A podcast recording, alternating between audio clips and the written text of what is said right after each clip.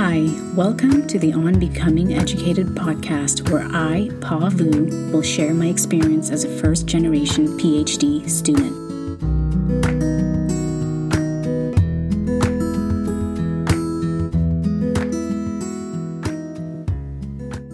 Before I get started with today's topic, can I ask you for a favor?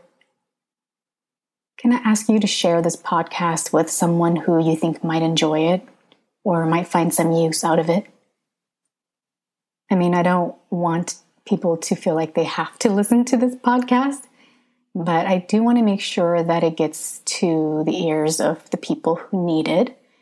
When I created this, I didn't know if anyone would listen to it at all, actually. All I knew was that I wanted to document my journey and I wanted this documentation to be helpful to people. So if you've enjoyed it or if you found it helpful, please consider sharing it with someone. I also want to give a shout out to two listeners who I had the wonderful opportunity to speak to a couple of weeks ago Justin and Diana. I didn't expect to hear from them. And when I did, it was truly an inspiring experience. I know they will touch so many lives with their big hearts and their even bigger passions. If you have questions or if you would like to reach out to me, you can email me at paw at bypavu.com. I'm also on Instagram at on becoming educated and I'm also on Facebook as well. I actually would love to hear from you. It's been an interesting experience moving to Berkeley and living here by myself. I mean, I'm not living um, completely alone. I have roommates, but um, it's been quite a change to move away from my family and friends and the community that I've always known and to, in a way, start a new chapter of my life with a new surrounding and with new friends, or at least making new friends. Um, I'm trying to make new friends through Zoom.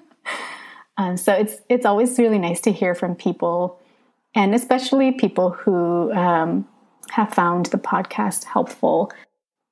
I find that while I'm podcasting, I'm kind of having a conversation with myself, or it's not. I wouldn't even call it a conversation. I'm just kind of talking into the mic. So it would be nice to have a conversation to hear something from out there.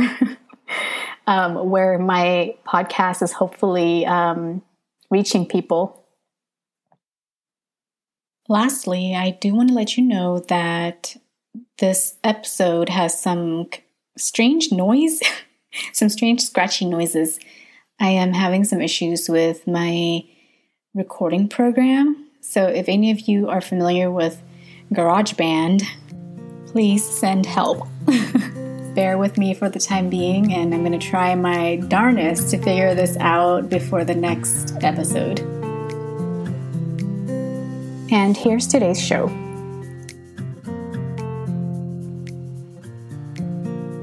As a Hmong woman who has been minoritized, othered, and erased, I feel a responsibility to my people to pursue a PhD in education.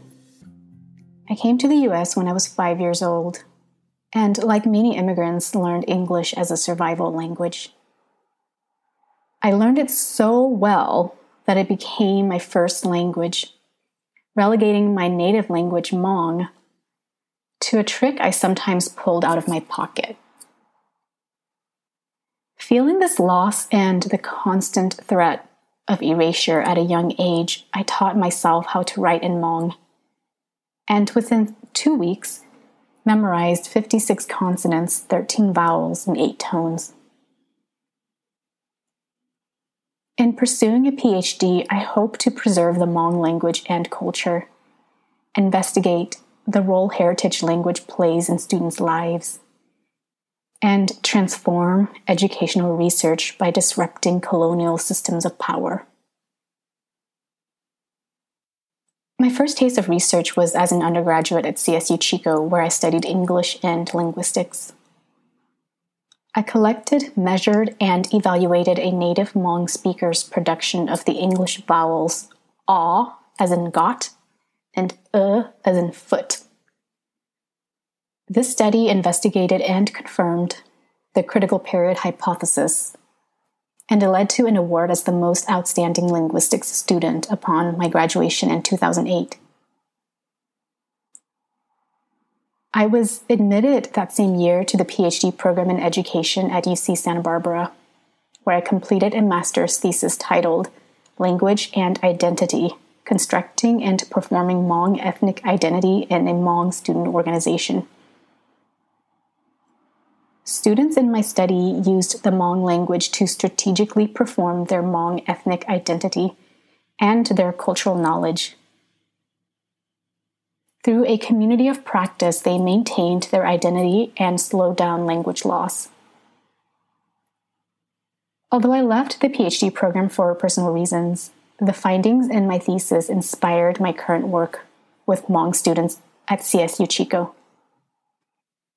Drawing from Lev Vygotsky's work on social constructivism and combining it with culturally relevant and responsive pedagogy, I created a 10 part writing workshop that allows students to practice, challenge, and co create Hmong language and identity. We read and discuss material from Hmong writers of all genres, and through the discussion and writing process, create a more connected and empowered linguistic community. Moving forward, I want to continue the work I started in my master's thesis through a renewed focus on language ideology, policy, and discursive practices. The Hmong people have a rich oral tradition which we use to transmit collective memory and intangible cultural heritage. But fewer and fewer Hmong children born in the US are speaking Hmong. Does this mean Hmong people are going through a language and culture shift? How might such a change affect the way Hmong people construct and understand their worlds? And consequently, what implications does this have for Hmong students? Lastly, to disrupt systems of power created by colonization, I want to produce research that will make a difference for the Hmong community. My people did not have a common writing system until the 1950s, so most studies on us have been conducted by Western researchers and framed in Orientalism. I want to pivot the research from an othering lens to an empowering lens and to offer research on Hmong as integral to the advancement of education in the US. UC Berkeley is an ideal location for research with the Hmong people as it is within driving distance of several Hmong communities. I grew up in Northern California and feel that my research should focus on and make a difference in this community. Furthermore, UC Berkeley's commitment to diversity, innovation, and answering difficult questions makes it a perfect training ground for me to gain the knowledge and tools I need to transform educational spaces. If admitted, I would like to work with Dr. X or Dr. Y. I believe my experience and research goals would complement their work with language, literacy, and English language learners.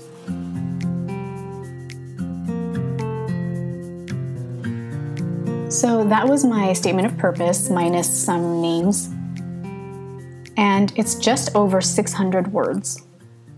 When I first wrote it, it was closer to a thousand words because I really wanted to tell the story of what was motivating me to go back to school. But due to strict requirements from the different programs, I had to really cut it down to just the most essential parts. I'm sharing my statement of purpose with you in hope that it'll help you craft your own if you are applying to grad school. There are so many sample statements of purpose online, so if you are applying to a program that isn't in education, you can definitely go online and search for a statement of purpose that is more aligned with your specific program. Mine is very education focused and language focused because that's kind of what I want to study. The question I want to try and address today is how do you write a statement of purpose? But before I go into this further, I think it's important to first discuss what a statement of purpose is. As I mentioned in episode 19, Some programs and schools might use statement of purpose and personal statement interchangeably. But from my experience, there is a difference. A statement of purpose is an essay about how you became interested in the line of research you wish to pursue. It's also about your relevant experience and your fit with the program and or school. It should be written in a formal academic tone and it should identify the faculty members or professors you'd like to work with. Next week or on the next episode, I'll talk more about the personal statement and what that should do. But continuing on with the statement of purpose, here's what it can say about you. Can you write in a formal academic tone? Can you write effectively and concisely? Have you thought deeply about your research and is it already in progress in some shape or form? Did you do a master's thesis or a senior thesis on a similar topic? Did you participate in a research project with a professor as an undergrad? Did your professional work inspire your current research questions? Next, have you looked into your program and their faculty? Usually, you can find faculty bios on their website, and most bios will say whether or not they are accepting new students as advisees. Lastly, have you considered how you will fit into their program? So, these are just some of the things I think that a statement of purpose tells a selection committee about you and your research. As you can see, though, to write a statement of purpose, you have to have done a lot of reflection. If you haven't reflected on any of these things yet, I encourage you to listen to episode 3 and episode 11, where I talk about why I'm going back to grad school and what I want to study. I think these episodes would be helpful to you in reflecting on your own reasons for going back to grad school and also on the field of research that you would like to pursue. I'll go ahead and link these episodes in the show notes. Most universities will give you very similar directions. For example, an X amount of words tell us about what motivated you to pursue graduate study, include your field of study, background and experiences, and future goals. So that's just a prompt that I made up. but some uh, universities, some programs may have more guiding questions, and some may want you to include other specifics, such as languages you speak and maybe even membership in different professional organizations. There are many ways to approach a statement of purpose because when it comes down to it, it's really just an essay. So you might approach it the way that you've always approached essays. But for those of you who are not sure how to approach it, I completely understand. And, you know, sometimes it's so much harder to write about yourself than to write about anything else because to write about yourself is to be very vulnerable. And that can be a little scary. So you might sense some hesitancy when you start your statement of purpose just because this essay is asking you to really dig deep. And, you know, some things that are deep are kind of painful to reflect upon. So I totally understand. Today, though, I want to share with you if you are unsure of how to start this statement of purpose, I want to share with you the steps that I took to write my own statement of purpose.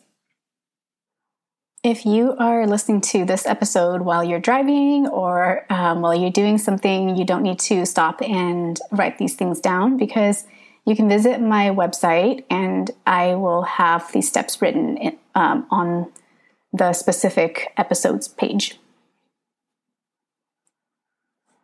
So, step one, and this step might come as some some of you might thinking, well, duh, but it's really important. Step one is to read the directions. Read them closely because you don't want to miss anything. I usually just copy and paste the directions right onto the Google Doc or Microsoft Word document that I'm using, and then highlight all the things they want me to cover so that I don't miss anything. Step two If you don't even know what to start writing about or how to start because you're kind of overwhelmed by the idea of writing a statement of purpose itself, I would recommend that you go online and see if there are any sample statements of purpose from that exact university and that exact program. And if they don't have any, then I recommend taking a look at a few different sample statements of purpose from different universities so that you get a sense of how a statement of purpose is supposed to look like and sound like. Yes, I said look like because there's a visual aspect to writing, so you want to be able to grasp that too and to be able to do that in your own statement of purpose. Step three. What you want to do is use a strategy that my tutors used at the Writing Center where I used to work. It's called reverse outlining. And it's exactly what it sounds like. When you start an essay, one strategy is to start with an outline and then you kind of go by the outline and write the essay. Well, for this activity, you already have the essay. You have multiple essays, actually. They're the statements of purpose that you found online. So, using these essays, you're going to create an outline, thus reverse outlining. I would put this right into your Microsoft Word or Google Doc. When I was doing this in preparation to write my statement of purpose, here's what I found I needed to include. So, this basically came from me doing several different reverse outlines of several different statements of purpose that I found online a one paragraph introduction that includes why you want to go back to grad school. And this sometimes kind of bleeds into the second paragraph.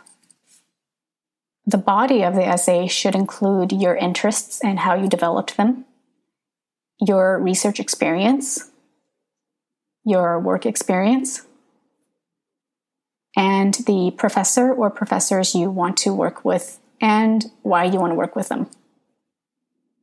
And then the closing paragraph should include how you will fit into their program and any closing remarks that you want to make.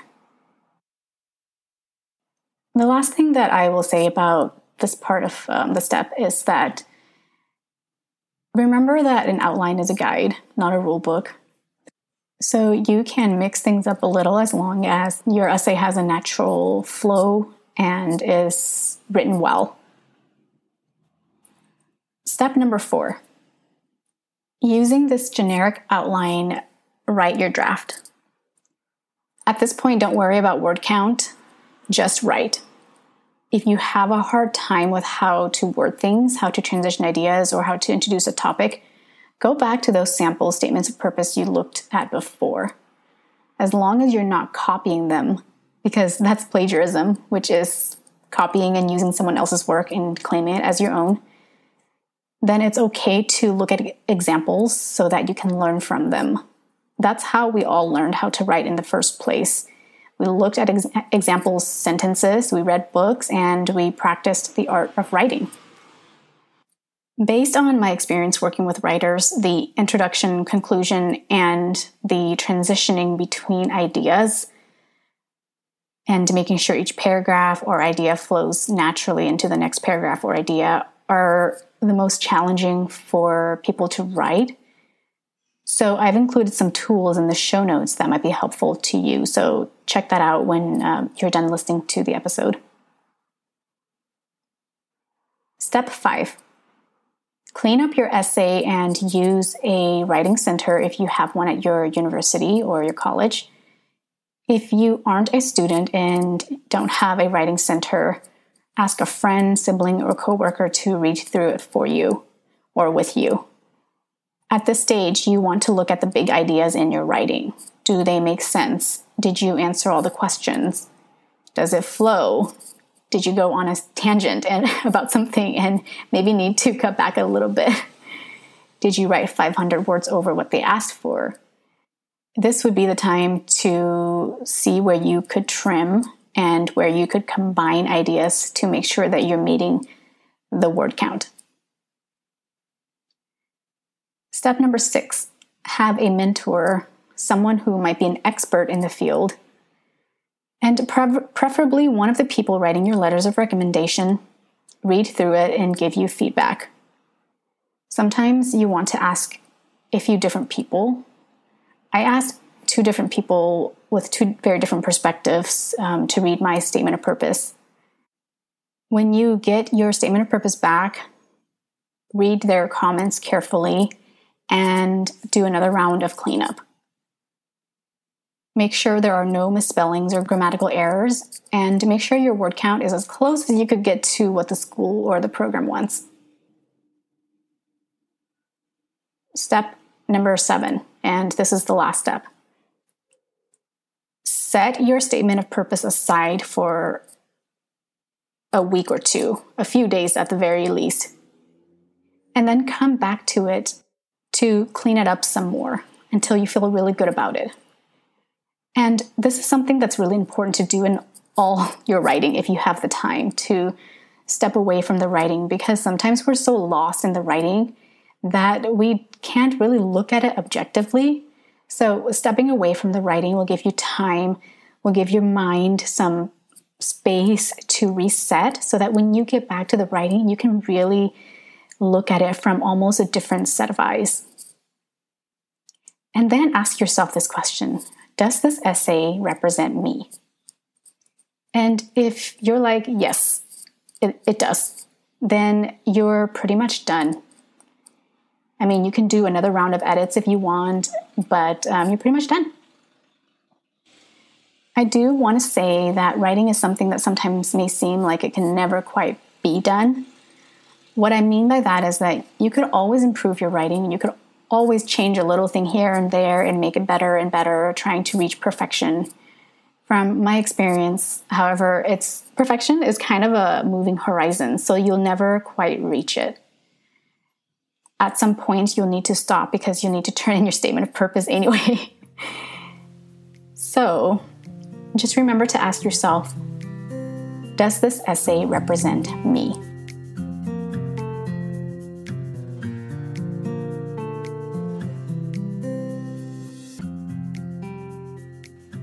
Hope that you have found this episode helpful. It's mid September, so college application season is just around the corner. Make sure you give yourself enough time to do everything that you need to do. Get organized, use a spreadsheet like the one I had in the show notes for episode 19.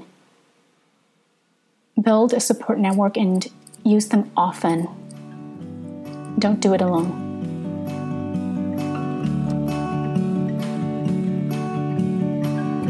Thank you for listening. Make sure to subscribe to this podcast on Apple Podcasts or the podcast listening platform of your choice to be notified when new episodes are up. If you would like to support this podcast, a rating and review would go a long way. Podcasts with ratings and reviews are more likely to be found by listeners. So I would very much appreciate it if you can take a few minutes to rate and review this podcast. If you would like to make a donation to help me run this podcast, you can do so at ko-fi.com slash on becoming educated. That's ko-fi.com slash on becoming educated. Every dollar helps. Follow me on Instagram at by Pavu and the podcast at On Becoming Educated. Lastly, to access transcripts and submit listener questions, go to www.onbecomingeducated.com.